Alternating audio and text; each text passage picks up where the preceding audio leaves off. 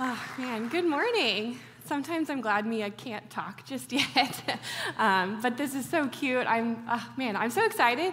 I'm a little nervous. Um, but happy Mother's Day to you all. I'm so glad you're here, and I'm excited to get to share a little bit about my life, about my story, a little bit um, from Exodus. Um, to begin, I just want to introduce myself and my family. I have a picture.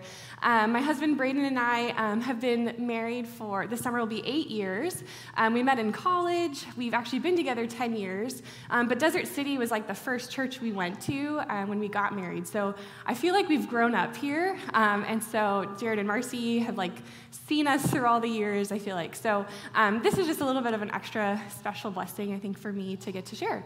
Um, obviously, the reason I'm here is because I'm a mom. my daughter, Mia, she's uh, 13 months old. Um, she's got bright red hair. She's working on learning how to walk, um, and so there's obviously a lot of new things that come with that. So um, we are in for the ride for sure. Um, my birthday was in February, and up until that point, Mia hadn't really said, like, mama, dada. Um, but it was my birthday, and Braden was putting Mia down to sleep, and I was heading to sleep too. And then all of a sudden, he like runs into the room with her, and I'm like half asleep. I'm like, what is happening? He's like, Mia, Mia, say it again. And she looks over at me from Braden's arm, and she goes, Mama. I was like, oh my gosh, I'm a mom. Like it was, it was amazing. She did a couple more times, but um, just like the best birthday gift I think I could have asked for. So um, today we're going to look at the story of Exodus 2, um, which is another just really special birth story um, of Moses. Um, I don't know how many of you have seen like the Prince of Egypt. Anybody? It's a beautiful story. Obviously, that's what we're going to be talking about today. That first part. Um, my disclaimer for all of this is, like I said, Mia's 13 months old. I am a new mom. I am still learning. Everything that I'm sharing is like, I'm still in it. so I don't have a lot of answers today. I have a lot of questions. Um, and so that's what today's going to be, is just a lot of questions. And, and my hope for you is that as we read through this, that you know you can have questions too. Um, before we begin, let's just pray.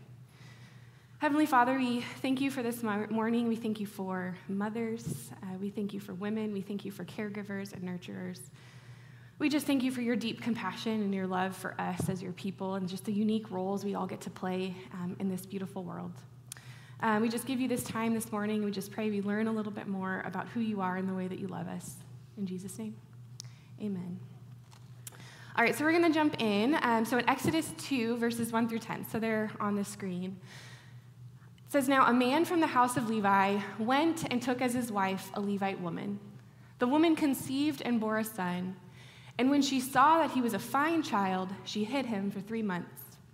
When she could hide him no longer, she took for him a basket made of bulrushes and daubed it with bitumen and pitch. She put the child in it and placed it among the reeds by the river bank. And his sister stood at a distance to know what would be done to him. Now the daughter of Pharaoh came down to bathe at the river while her young women walked beside the river. And she saw the basket among the reeds and sent her servant woman, and she took it. When she opened it, she saw the child, and behold, the baby was crying. And so she took pity on him and said, This is one of the Hebrews' children. Then his sister said to Pharaoh's daughter, Shall I go and call you a nurse from the Hebrew women to nurse this child for you? And Pharaoh's daughter said to her, Go. So the child went and called the child's mother. And Pharaoh's daughter said to her, Take this child away, nurse him for me, and I will give you your wages. And so the woman took the child and nursed him. And when the child grew older, she brought him to Pharaoh's daughter, and he became her son. And she named him Moses because she said, I drew him out of the water. In this story, there are three women that are talked about. There's Moses' mom, who we find out later in uh, Exodus 2 that her name is Jochebed. I'm mispronouncing that correctly, maybe. um, Jochebed. And then we know that Moses' sister, later in Exodus, her name is Miriam. And then there's also Pharaoh's daughter. So those are the three key people. The first point I just want to talk about is how this story shows the importance of the roles of help and community. For Pharaoh's daughter, um, there, this comes into picture because when she goes and she picks Moses up out of the water, she's approached by a woman we know as Miriam. And when she's asked about, do you want us to find a Hebrew woman to nurse the baby, Pharaoh's daughter's faced with a decision. She can either say no, which, which honestly is probably the expected answer. Again, as Jared talked about last week, the Israelites were enslaved by the Egyptians during this time. And so for, for Pharaoh's daughter to be the one to find this Hebrew boy, it would be likely that she would need to go with what was expected of her. But instead, she says yes. And so this part blows my mind. Um, but Pharaoh's daughter knowingly saves this life of a Hebrew boy. They say this is one of the Hebrew, Hebrew boys. And it's a direct act of disobedience against Pharaoh's decree. But in doing so, she knowingly allows him to be nursed too by a Hebrew woman.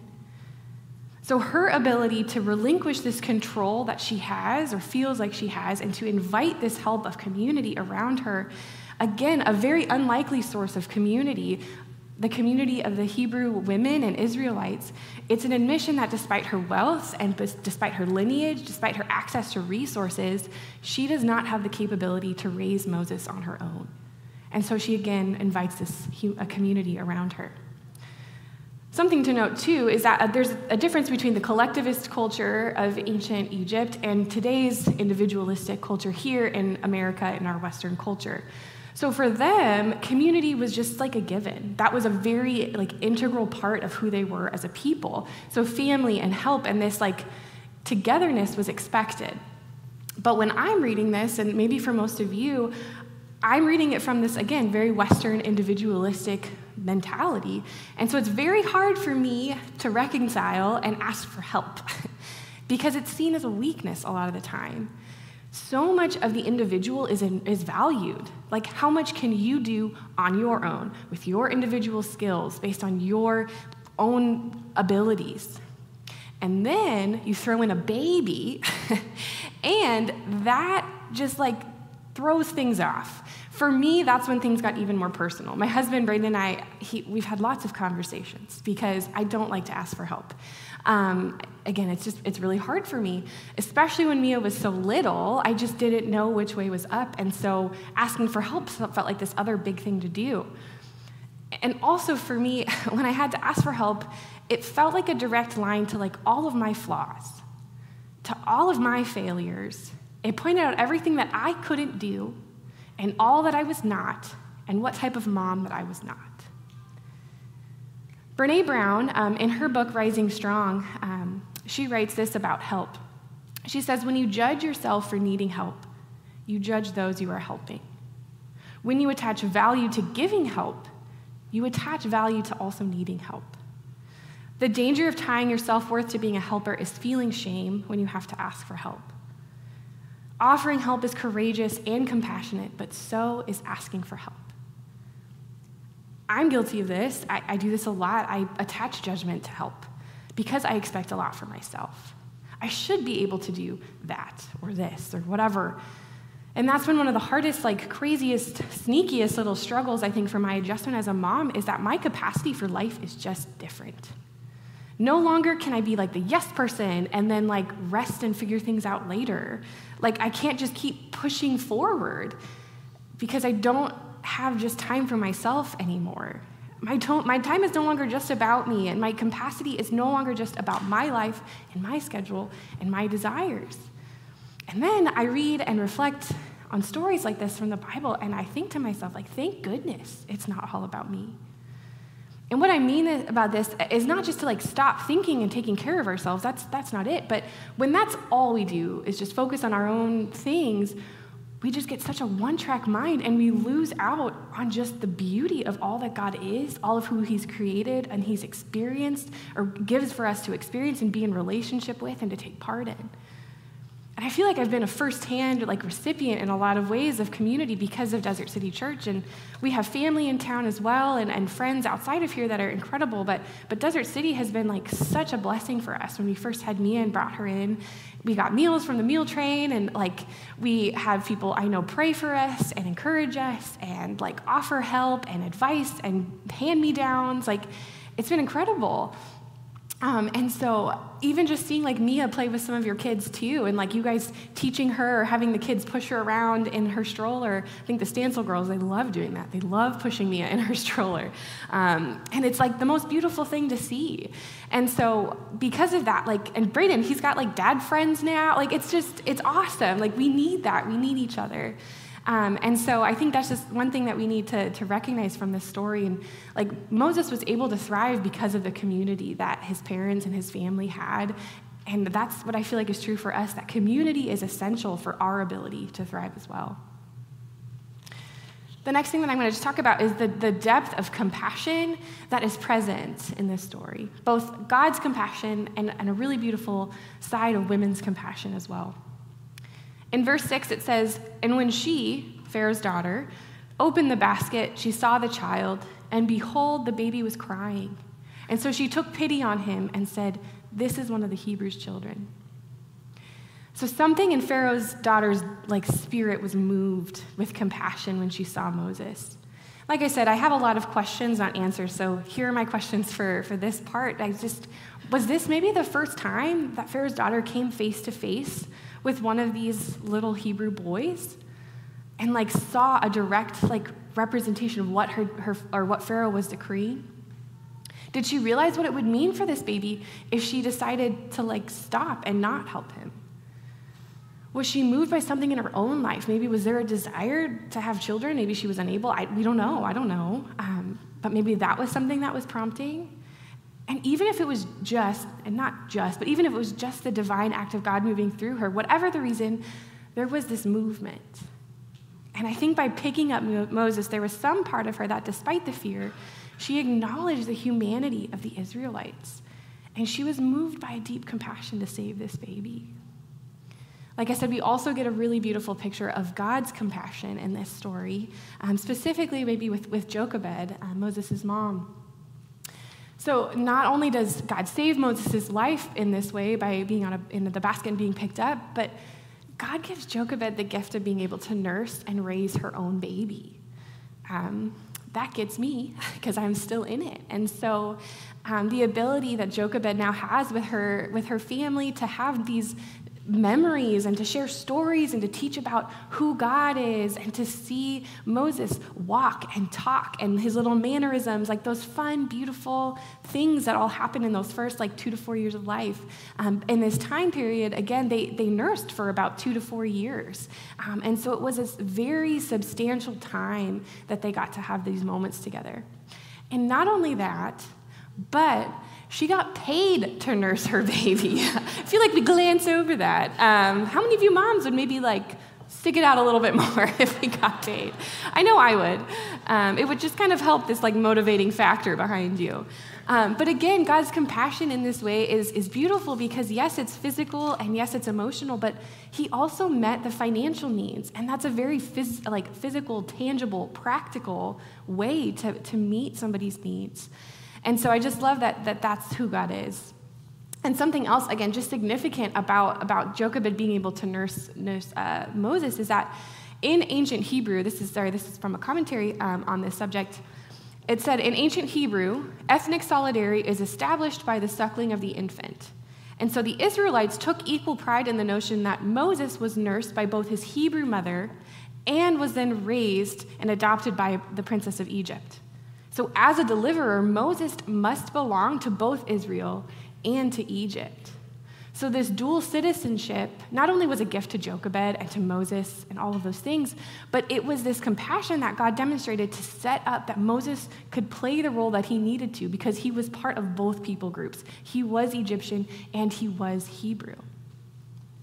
So, compassion for me as a mom has played out in this way where I have just like this newfound softness and tenderness. And I thought I was like empathetic before, but like, whew. Um, some of that is hormones, but not all of it, okay? Not all of it. um, there are just like the moments that stand out for me are these really simple, beautiful moments. There are moments when I maybe I'm in like the living room or the bedroom and I hear Braden and Mia laughing and playing as she's getting ready for bed in the other room. Or when I see Mia, like she's standing up right now. And so when she stands up and looks at me and is like, I'm doing it, it's like, you're doing it, you know? Um, those are the moments that I think are just like the most amazing, beautiful things. Another soft spot I have now is just seeing parents with their kids. And I think of a couple weeks ago when we had baptisms, you know, the Stedman family, to have Brian over here with, with Thad, his son, to get baptized, it just, it hits different now. Um, and growing, growing up, I, I felt like, my mom's actually here, my mom and dad, they're in the back, so happy Mother's Day. it's an easy gift. Um, but no, I feel like when, when I was growing up, my mom always said, like, all I want for Mother's Day or all I want for my birthday is, like, uh, you were just so nice to your sibling. You're so kind to him. Or, like, you did so great in school. Like, oh, man, I just love seeing that. That's the only gift I need. That's the best. And I was like, okay, mom. what do you really want? Like, I get it, you know. Um, so we would try and find something that she would like, and that was all special and great for sure. But what I've realized now on, on this side as a parent is I'm like, I, I think that is enough.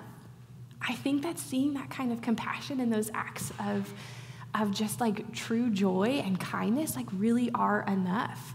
And I think that really is the best gift you could give somebody. Um, you know, I think if they're really, uh, again, the best you could give someone. So I think the best thing we can do is if we've had somebody move with compassion towards us. So whether that's, you know, a mother or a father or just a caregiver or nurturer or mentor or coach, whoever that is in our life, if we've had someone move towards compassion with us, the best gift and the best thing we can do is use that, learn from that, and move in compassion towards the people around us. It's to love boldly, it's to love wholeheartedly, and it's to love compassionately. So I feel like Jochebed and Pharaoh's daughter's example of compassion here had ramifications that we are like still talking about today. And so I believe that our compassion also has the ability to do those same things. Um, the last thing I'll, I'll, talk about is more, again, more of my, my growth, my questions, my story. But I talk about all, all of this, and, and the points have come up compassion and community and help. Because, like I said, this is just what I'm learning in real time for me as a mom. Um, questions maybe weren't something I, I felt like I could ask a lot of growing up, primarily around faith. But now that I'm here on this side, like questions have offered a really beautiful like hope for me and being able to be this good reminder that I don't know everything and I don't need to know everything to have this really beautiful relationship with Jesus. Um, something else for me too when I was growing up, I, I didn't really have this deep desire to be a mom. Um, it was not something that I had like a lot of thought around. I, I, hadn't really had a lot of experience with kids. I babysat a little bit. I did not like it. Um, it was a lot of work. And when I found out you could tutor for less time, for more money, I was like, yes, please. um, so I tutored instead, and that was great. But again, I, and I just didn't grow up with kids, so it just wasn't wasn't my story. Um, but because I, when I felt this way, I ended up, and when we ended up finding out we were pregnant, you know, we had just kind of recently started talking about, like, yeah, maybe this, that would be a good next season. Let's start thinking about it. I was very excited, obviously lots of joy, but there was, and, and lots of fear too, you know, just some of the unknowns. But I also just felt really guilty um, and lots of shame too, because there was people around me, and I just have known people in my life who wanted to be a mom or wanted to be parents or wanted to have a family so bad. And here I was, like I wasn't that wasn't this deep desire of my heart for very long, but I had this opportunity to like be a mom now. And so I, one of the things that I had a really hard time with for a while was that I think I let that fear and that guilt overwhelm me more than I'd like to admit. And I think because of that, I missed out on a lot more of like the joys that happened during your pregnancy and some of those first few months with Mia because of that. Um, but where I'm at now, you know, there's been lots of prayer. My husband's incredible. We've had lots of good conversations. We have incredible friends. Again, lots of lots of talks, lots of prayer through the Lord. And um, I, I, feel like I could not imagine not having Mia in my life and being her mom right now. That is just so. I'm in such a different place. But I share this part of my story just to say this: that we don't know the details of everyone's story. We don't know what people are really going through. We don't know what different circumstances or situations, what they mean for somebody, or how they're going to react, or how that's going to affect who they are, the space they occupy, how they interact with the world and within relationships. And that is why we need community, because it opens up such beautiful possibilities of what could be. This story again of Jochebed and Pharaoh's daughter, and just recognizing this community, this help, and this deep compassion taking all this in is going to change how I parent. It's going to change how I interact with parents, how I interact with Braden and with myself. And because I've been a recipient of such incredible care in a community, I want to be a better participant in what that community can look like for somebody else. So, yes, I'm going to sign up for all the meal trains. I do not cook, but I can get food delivered, you know, I, because I know that food is just like one other thing on this huge list that you just don't need to think about because someone else can take that off. And that's good. That should, that's helpful. Braden is reminding me that is helpful. um, and so when we experience and see what else is out there, we realize that we are not bound by some of these same limitations that maybe we put on ourselves as mothers and fathers, or maybe as men and women, because there's a lot out there. Have you guys been on Instagram lately? Like, there's a lot, and it's overwhelming. Um, and so all these limitations can be just be put on us. But when we, like I said, when we experience what else is out there, whether that's like real or perceived limitations, we're each plagued with that and the expectations of what our role needs to look like. And so what I think is beautiful about this story is that it shows two mothers, both of whom, like I would consider good mothers. Like they are good, good mothers doing the best they can.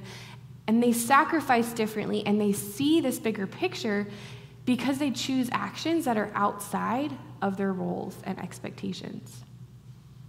In verse 10, it says, When the child grew older, she brought him to Pharaoh's daughter, and he became her son.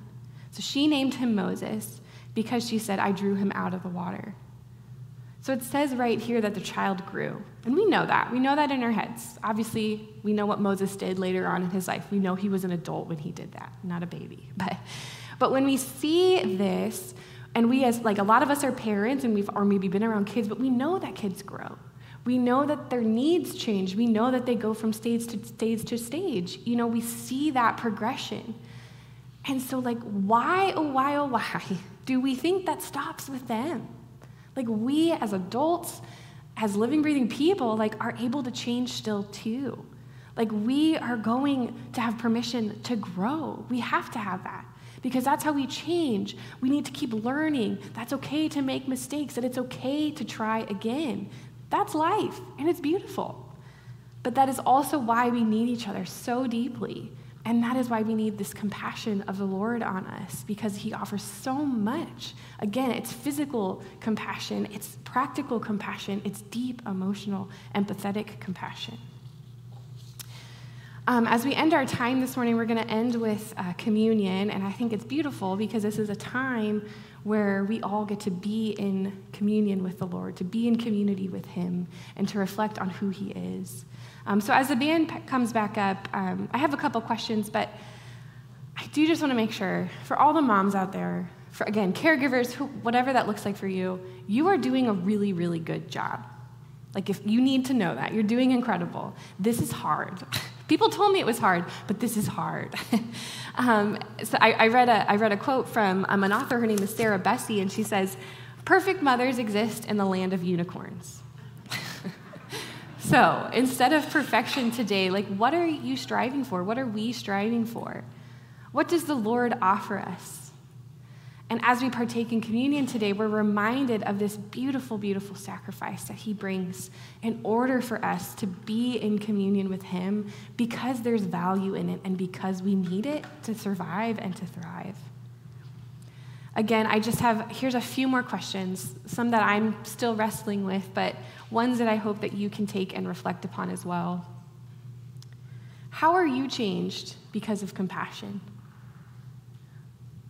What is God still teaching you? Where are you still growing? What questions do you still have in life? Maybe about the story, maybe about a situation. What would it look like for you to ask God those questions? I'm going to end just with saying, um, just reading this communion um, scripture over you, but um, when I'm done, you'll be able to, we'll have communion stations up front here and in the back. Um, and so as I finish, um, we're going to finish with one more song, but you're invited to, to come to the table um, and partake and know that He is good. So it says, The Lord Jesus, on the night that He was bre- betrayed, took bread, and when He had given thanks, He broke it and said, This is my body, which is for you. Do this in remembrance of me. And in the same way, after supper, he took the cup, saying, This cup is the new covenant in my blood. Do this whenever you drink it in remembrance of me. For whenever you eat this bread and drink this cup, you proclaim the Lord's death until he comes. Amen.